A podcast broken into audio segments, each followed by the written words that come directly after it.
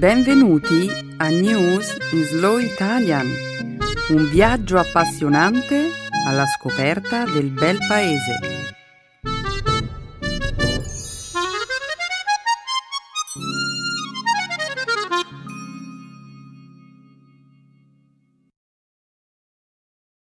Oggi è giovedì 14 dicembre 2017. State ascoltando News in Slow Italian.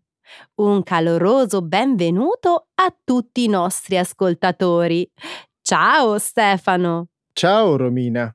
Ciao a tutti non voglio sembrare troppo commerciale, ma eh, vorrei ricordare a tutti che un abbonamento a News in Slow Italian può essere un ottimo regalo per le feste natalizie, uh, per il compleanno di un amico e per tante altre occasioni. Ok, eh, grazie Stefano. Passiamo alle notizie di oggi ora. Come sempre, nella prima parte del nostro programma commenteremo alcuni fatti d'attualità. Inizieremo con il risultato delle elezioni per il Senato che hanno avuto luogo nello stato dell'Alabama lo scorso martedì. Successivamente vedremo come il governo francese abbia deciso di vietare l'uso dei telefoni cellulari nelle scuole, nel caso degli studenti di età inferiore ai 15 anni.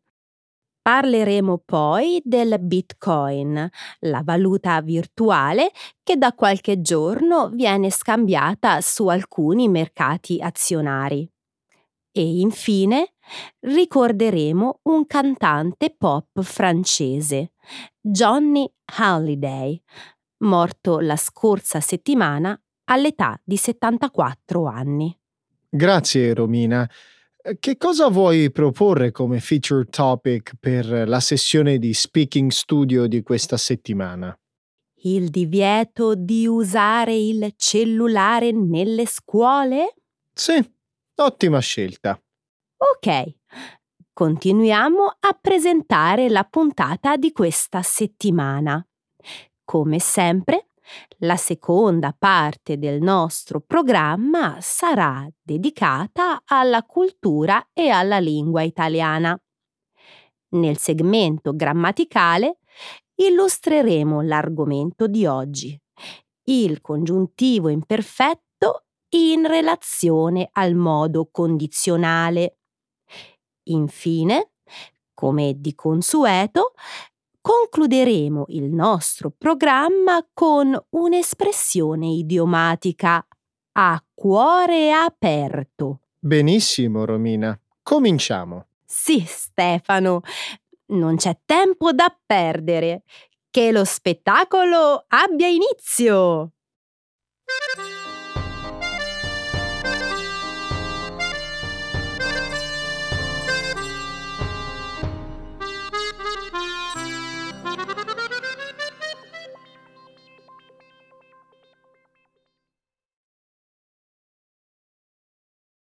Doug Jones sconfigge Roy Moore in un'elezione per il Senato osservata con grande interesse.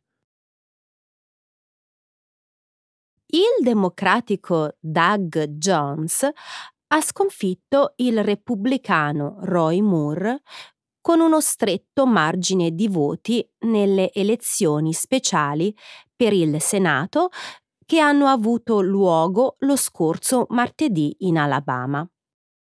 Jones eh, ha conquistato il 49,9% dei voti eh, rispetto al 48,4% di Moore. Un risultato sorprendente in uno Stato che, per tradizione, è profondamente repubblicano. Il risultato è in qualche modo il prodotto della crescente risonanza sociale delle accuse di cattiva condotta in ambito sessuale. Diverse donne, infatti, hanno accusato Moore di violenza sessuale. Alcune di loro hanno dichiarato di essere state molestate quando erano ancora adolescenti. Il risultato elettorale rappresenta inoltre un duro colpo per il presidente Trump, che aveva invitato gli elettori dell'Alabama a sostenere Moore. Con la vittoria di Jones, il margine di maggioranza dei repubblicani al Senato si riduce ad un solo seggio, lasciando intravedere delle possibili conseguenze negative per il programma legislativo del partito. Jones, che in passato ha svolto la funzione di pubblico ministero, è il primo politico democratico ad essere stato eletto al Senato dallo Stato dell'Alabama dal 1992. 1992. Ora occuperà il seggio precedentemente detenuto da Jeff Sessions, nominato procuratore generale degli Stati Uniti lo scorso febbraio. Dopo l'annuncio ufficiale della vittoria di Jones, Moore non ha voluto ammettere la sua sconfitta e ha chiesto ai suoi sostenitori di attendere l'intervento di Dio e il completamento di questo processo. È stato affascinante seguire i programmi informativi alla TV. I risultati elettorali venivano annunciati minuto dopo minuto e fino all'ultimo momento era impossibile sapere chi avrebbe vinto la gara. Romina, secondo te quali sono stati i fattori che hanno pesato di più sull'esito elettorale? Hmm, il movimento MeToo. Sì, questo è stato sicuramente un fattore determinante il 57% delle donne ha votato per Jones, il che rappresenta una percentuale notevole in uno Stato tradizionalmente repubblicano. Non mi sorprende affatto. Le donne dovrebbero sentirsi indignate dalle accuse di cattiva condotta sessuale che pesano sul candidato repubblicano. Sì, e c'erano anche altre cose che hanno indignato profondamente donne, uomini, bianchi, neri, ebrei, musulmani. Un po' tutti, insomma. Mm, sì. D'altro canto, come stupirsi? Roy Moore, ad esempio, una volta disse che ci sarebbero meno problemi se gli Stati Uniti eliminassero dalla Costituzione gli emendamenti che vengono dopo i primi dieci. Tra gli emendamenti che, secondo Moore, sarebbero superflui, c'è quello che ha abolito la schiavitù e quelli che hanno concesso il diritto di voto agli afroamericani e alle donne. Ti posso citare qualche altra perla. Che ne dici di questa? L'11 settembre probabilmente ha avuto luogo perché ci siamo allontanati da Dio o personalmente sono convinto che Obama non sia nato negli Stati Uniti. Moore ha anche definito l'Islam una falsa religione e ha detto che l'omosessualità dovrebbe essere illegale. Beh, Stefano, l'Alabama ha fatto la scelta giusta.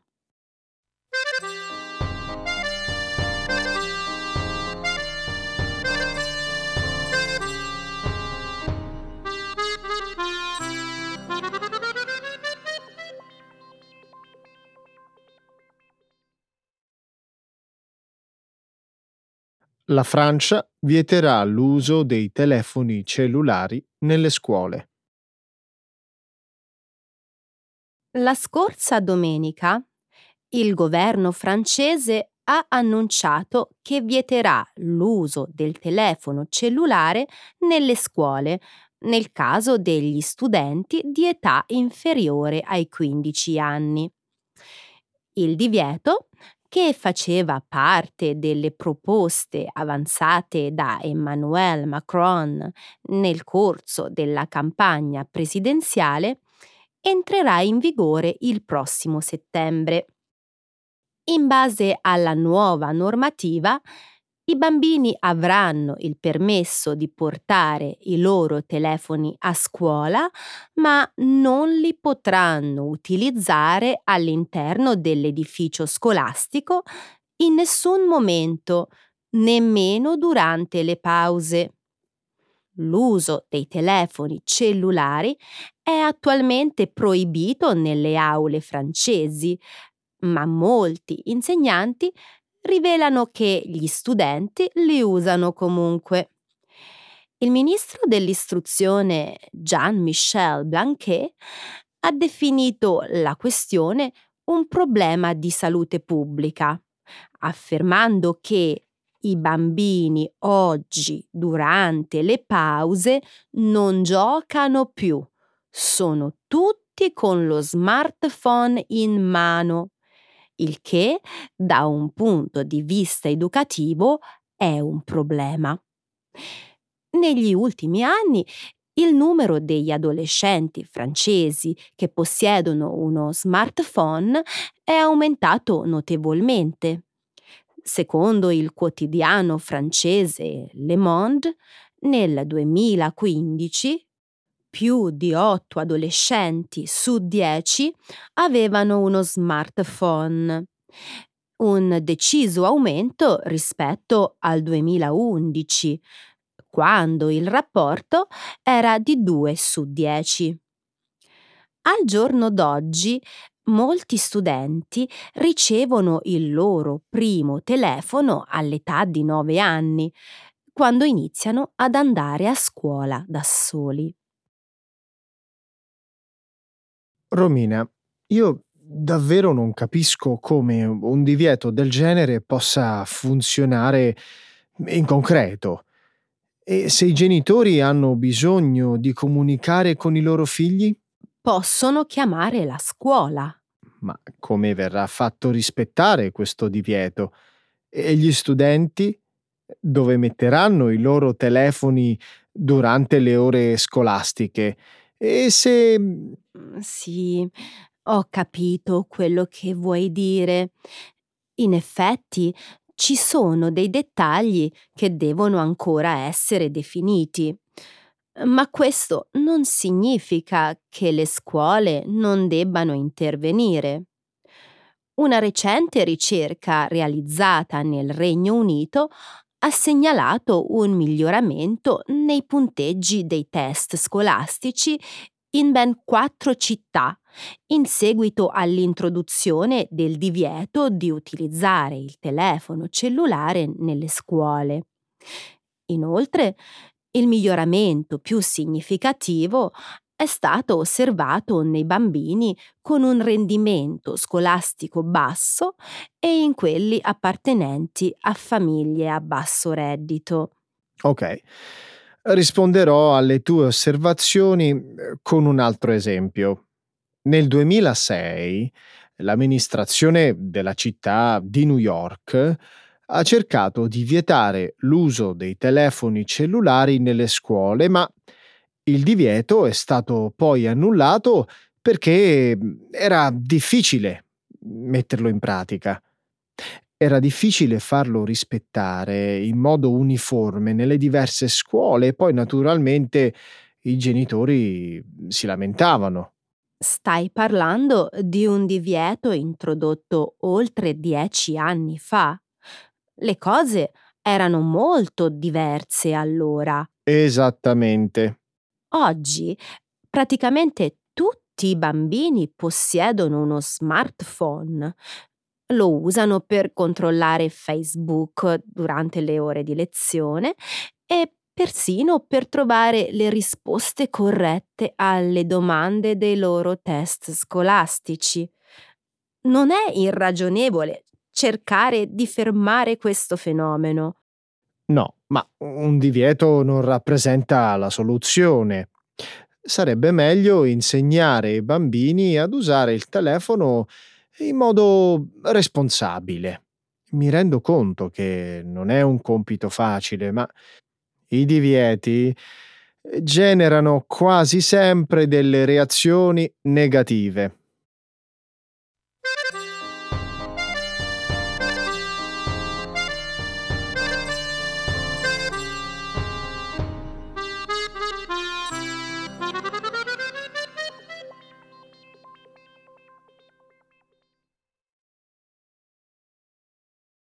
Debuttano i future sul Bitcoin e le quotazioni salgono alle stelle.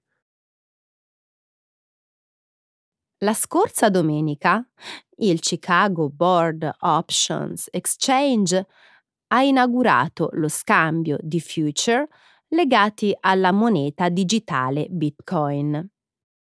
La decisione avrà l'effetto di vincolare una parte del mercato di questa valuta ai regolamenti federali in materia ed espanderà lo scambio di Bitcoin ad un gruppo di investitori più ampio.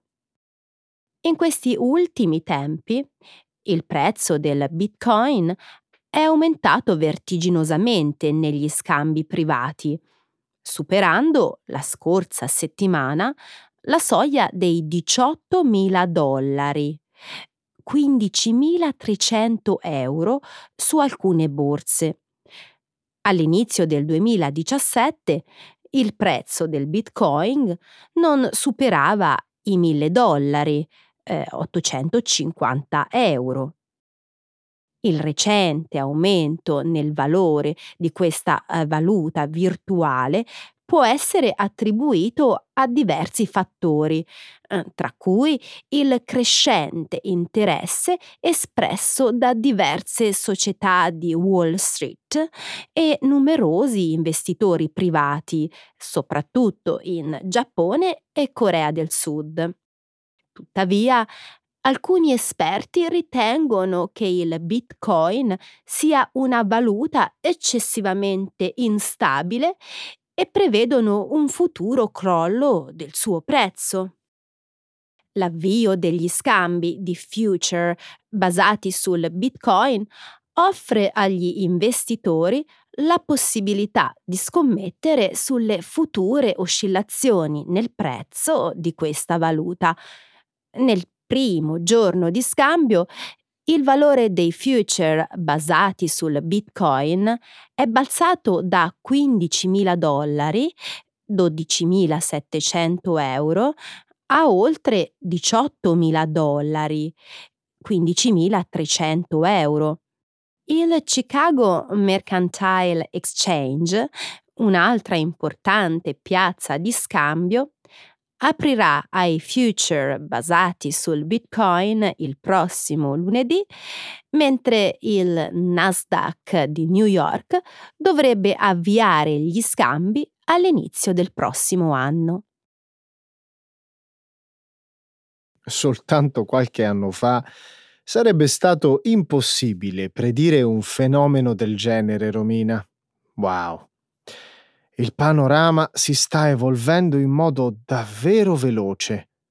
Tutto questo potrebbe essere l'inizio di un cambiamento enorme. Lo pensi davvero, Stefano? I bitcoin, in fondo, non sono nemmeno una vera moneta, sono delle transazioni elettroniche. L'intera dinamica è piuttosto strana. È un metodo completamente nuovo di realizzare dei pagamenti, per questo ti sembra strano, ma è basato su una tecnologia davvero notevole e poi ci sono alcuni grandi vantaggi. Ad esempio? Beh, prima di tutto non c'è una banca o un governo nel ruolo di intermediario. Questo significa che le commissioni di transazione sono inferiori rispetto agli acquisti realizzati tramite carta di credito, tanto per fare un esempio. Inoltre, significa che le transazioni avvengono velocemente, anche nel caso di acquisti a livello globale. Io pensavo che la gente usasse il Bitcoin per fare acquisti illegalmente, dato che le transazioni sono anonime. Non è così? Sì, ma questo non significa che solo i criminali lo usino. Pensa ai lati positivi. Non è necessario che il tuo nome sia collegato alle tue transazioni online, ma tutte le transazioni sono archiviate in un registro pubblico. In questo modo sai che le tue transazioni sono valide. Mm. Io continuo a pensare che sia una moda passeggera, una specie di bolla finanziaria. Eh, può darsi. Al momento è impossibile prevedere cosa accadrà. Ma una cosa è certa. Questo è l'inizio di qualcosa di completamente nuovo.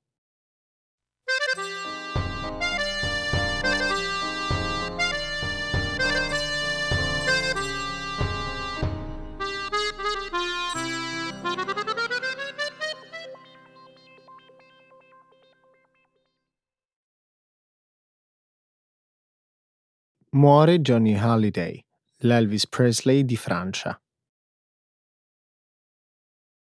Johnny Halliday, una vera leggenda del rock francese, è morto lo scorso mercoledì all'età di 74 anni. Molto amato dal pubblico del suo paese, ma per lo più sconosciuto al di fuori del mondo francofono, nel corso della sua carriera, Halliday ha venduto più di 100 milioni di dischi. Ha recitato in oltre 30 film ed è apparso sulla copertina di una rivista più di 2100 volte. Lo scorso marzo Halliday aveva annunciato di avere un cancro ai polmoni. Nato con il nome di Jean-Philippe Smet, Johnny passò i primi anni della sua vita con la zia, nell'ambiente degli artisti del cabaret. Iniziò a cantare quando era ancora adolescente, prendendo a prestito il nome Halliday da un parente americano. Fortemente influenzato dalla musica di Elvis Presley e dal rock and roll degli anni 50, ebbe il merito di introdurre questo stile musicale in Francia. Nel 1966 1966 Johnny Halliday, che contava Mick Jagger, John Lennon e Rod Stewart tra le sue amicizie, accompagnò Jimi Hendrix nel suo tour francese. Sabato scorso, a Parigi, circa un milione di persone si sono allineate lungo il percorso del corteo funebre. Il presidente francese Emmanuel Macron, eh, un fan di Halliday, ha detto alla folla voi siete qui per lui, per Gianni Halliday. Dopo 60 anni di carriera, mille canzoni, 50 album, Johnny è ancora qui, ancora qui con noi e sarà sempre qui. Wow. Johnny Halliday era davvero famoso in Francia. È strano che non fosse molto conosciuto negli altri paesi d'Europa o negli Stati Uniti. In Francia, di fatto, alcune persone eh, lo descrivono come la più grande rockstar che sia mai esistita. Ma è vero, a parte la Francia e altri luoghi francofoni ehm, come il Belgio o il Quebec in Canada, Halliday non era conosciuto dal grande pubblico. Strano, perché Halliday si ispirava a Elvis Presley e alla musica rock americana, che era amata in tutto il mondo. ma forse mm, non c'era spazio per due Elvis Presley. È probabile, ma io ho il sospetto che Halliday abbia dovuto affrontare anche un altro tipo di ostacolo. Immagino che, oltre i confini della Francia, molte persone pensassero che non fosse abbastanza francese. Che non fosse abbastanza francese in che senso? Beh, eh, come Serge Gainsbourg, per esempio, o François Hardy, eh, o mm, Edith Piaf, lo stile di Halliday era più americano.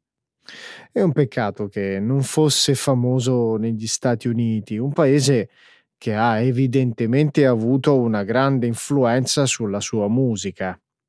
Ad ogni modo, il fatto che abbia introdotto nel suo paese un nuovo genere musicale è comunque un risultato importante, no? Certo, e, e la musica non era il suo unico talento. Halliday è stato anche un attore di grande successo. In una certa epoca ha persino collaborato con Jean-Luc Godard. I suoi film più recenti, in particolare, hanno ricevuto elogi da parte della critica. E in che tipo di film ha recitato? Storie romantiche? Film d'azione? Film dell'orrore? Vari generi. Eh, Uno dei suoi film aveva ottenuto grande successo circa 15 anni fa. Si chiamava eh, L'uomo del treno. L'uomo del treno. È un titolo che suona familiare. Lo cercherò. Sono curioso di sapere qualcosa di più su questo Johnny Halliday.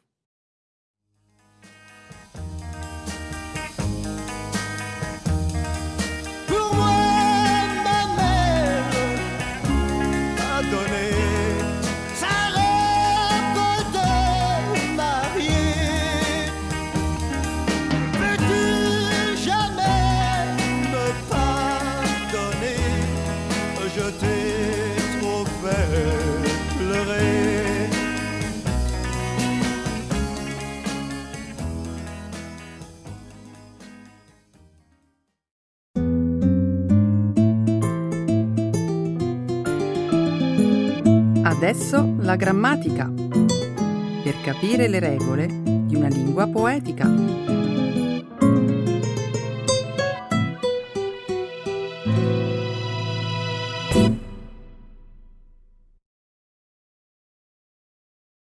The imperfect subjunctive and the conditional mood. Sai nulla del fenomeno del bike sharing? Ho letto che in Italia sta diventando sempre più popolare anche grazie all'arrivo delle società cinesi Off e Mobike che hanno proposto il free floating. Non sono un esperto, ma so che si tratta di un servizio che dà la possibilità agli utenti di noleggiare le bici e poi lasciarle dopo l'uso in qualsiasi punto della città grazie mm, all'uso di sistemi GPS e a un lucchetto intelligente che si attiva con lo smartphone. Che bella innovazione! Hai mai usato questo servizio? Eh, Sarebbe bello se potessi raccontare la tua esperienza personale. Ho usato il eh, free floating un paio di volte e posso confermarti che tutto è stato molto semplice e intuitivo. Ti garantisco che è davvero comodo lasciare la bicicletta vicino al luogo di destinazione. Fantastico! Quindi sei un sostenitore del bike sharing. Assolutamente sì. Se avessi il potere di riprogettare l'urbanistica delle città italiane, lo farei prendendo ispirazione dall'Olanda, il paese delle biciclette per antonomasia. Immagino che saresti felice se le biciclette si diffondessero di più in Italia. Ah, certo. soprattutto in considerazione dei problemi di inquinamento che da anni colpiscono tante città italiane, soprattutto al nord. Sarebbe davvero eccezionale se gli italiani pian piano iniziassero a usare le biciclette per andare al lavoro, per accompagnare i figli a scuola, per fare la spesa e anche per le escursioni. Sarebbe davvero bello. Dopotutto, la bicicletta è probabilmente l'unico mezzo di trasporto a non avere difetti. Fa bene all'ambiente, alla viabilità, ai portafogli e soprattutto alla salute. Vero. L'unico aspetto negativo della vicenda riguarda la mancanza di cura verso le biciclette a noleggio da parte degli utilizzatori. Non sai quante volte mi è capitato di vedere bici a noleggio senza sellino, con manubri rotti, i fanali spaccati e parcheggiate in modo inappropriato. Sai che di questo problema ne hanno parlato tantissimo sui giornali? Sul serio? Alcuni articoli hanno documentato l'incuria di chi noleggia le bici, pubblicando immagini che mostrano biciclette abbandonate nei pianerottoli, appese sugli alberi, buttate dentro le fontane o addirittura nei navigli. Le società di bike sharing non prendono nessuna contromisura? Da quanto mi risulta, hanno iniziato a chiedere agli iscritti il numero della carta di credito come garanzia in caso di danni. Che tristezza. Questi atti di inciviltà danno un'immagine desolante della società italiana, dove la maleducazione sembra essere un atteggiamento molto ricorrente, specialmente rispetto all'uso di cose non proprie. Non essere troppo duro. Se tutti gli italiani fossero così, avresti ragione a lamentarti, ma per fortuna si tratta di una minoranza. E poi anche in altre parti del mondo si sono registrati gli stessi problemi, come per esempio a Melbourne o nella civilissima e ordinata Vienna. Va bene, va bene, ho capito l'antifona. Gli italiani avranno poco senso civico, ma l'inciviltà è una cosa che esiste un po' dappertutto. Ecco le espressioni, un saggio di una cultura che ride e sa far vivere forti emozioni.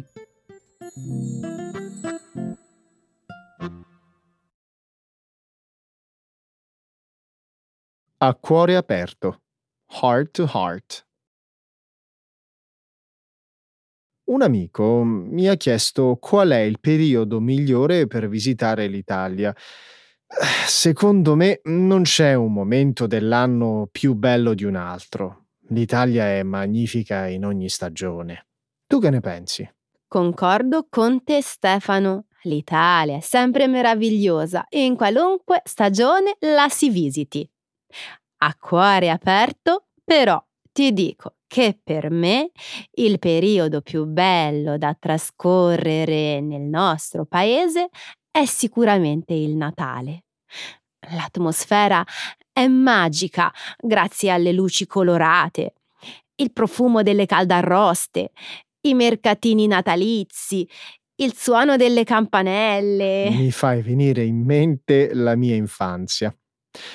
A parte scartare i regali, qual era la cosa che più ti piaceva fare da piccolina durante il periodo delle feste natalizie? Mm, La cosa che adoravo fare di più era allestire il presepe. A cuore aperto ti dico che i miei parenti scommettevano che da grande sarei diventata un'esperta di urbanistica. Immagino che da grande amante dei presepi tu non abbia mancato di visitare la via dei presepi più famosa d'Italia. Vuoi sapere se sono stata a San Gregorio Armeno? Che domanda! Certo che ci sono andata. Non durante il periodo natalizio, però a causa della folla eccessiva che riempie sempre quei vicoletti di Napoli. Sai quanto detesto la confusione e la ressa. A cuore aperto, posso dirti che anch'io non amo molto il caos. Ho vissuto un'esperienza terribile a Venezia durante il carnevale. Ti lascio immaginare il caos che c'era. Io non mi sarei divertita per nulla. Infatti è stato tutto fuorché divertente. In quel periodo Venezia è una vera bolgia infernale. Eh, Continuando a parlare di presepi, sai che c'è un comune italiano con uno strano primato? Davvero? Eh, dammi qualche dettaglio, sono curiosa. Ossana è un piccolo borgo di montagna in provincia di Trento, abitato da poco più di 800 persone. Lì, dal 1 dicembre al 7 gennaio, viene allestito un itinerario che permette di scoprire centinaia di rappresentazioni della Natività. Che cosa c'è di tanto eccezionale in questo? Beh, la mostra include quasi 900 presepi, più del numero degli abitanti del paese. È un unicum in Italia e forse anche nel mondo. Pensa che vengono allestiti presepi di tutti i tipi e dimensioni. Presepi minuscoli e ad altezza naturale, di legno, di stoffa, oppure incastonati in grandi ampolle di vetro. Una collezione che è equiparabile a una vera raccolta di opere d'arte. Oh, che bello! Eh, Per farne così tanti, immagino che i presepi in questo borgo siano una tradizione molto antica. A essere sinceri, l'organizzazione di questa mostra è un fatto abbastanza recente, iniziato alcuni anni fa grazie alla donazione di ben 700 presepi fatta da un collezionista di Verona molto legato a Ossana. Delusa? A cuore aperto? Per niente. Scommetto che in mostra ci saranno tantissimi altri meravigliosi presepi, opera di artigiani locali. Anzi, eh, più ne parliamo e più mi viene voglia di organizzare un bel viaggio in Trentino il prossimo Natale. Eh, Non hai paura di trovare troppa gente? No, i presepi di Ossana per il momento non sono famosi come quelli di Napoli e quindi credo che in questo caso valga la pena rischiare.